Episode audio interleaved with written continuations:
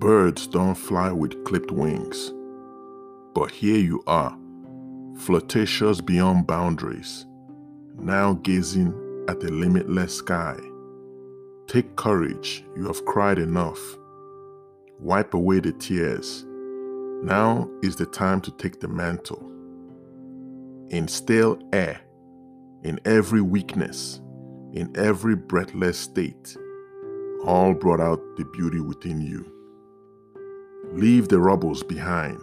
Freedom awaits you.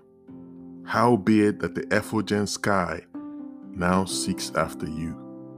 Once absent, but now it esteems you. Stretch out those wings. Fly, my birdie. Fly above the storm.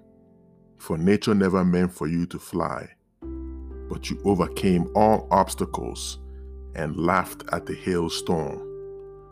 The irony was to keep you bound and lifeless, to keep you submerged and forgotten. Now you can almost see the horizon, the colorful, picturesque landscape all coming into fruition at last. My, my, my. What a beauty!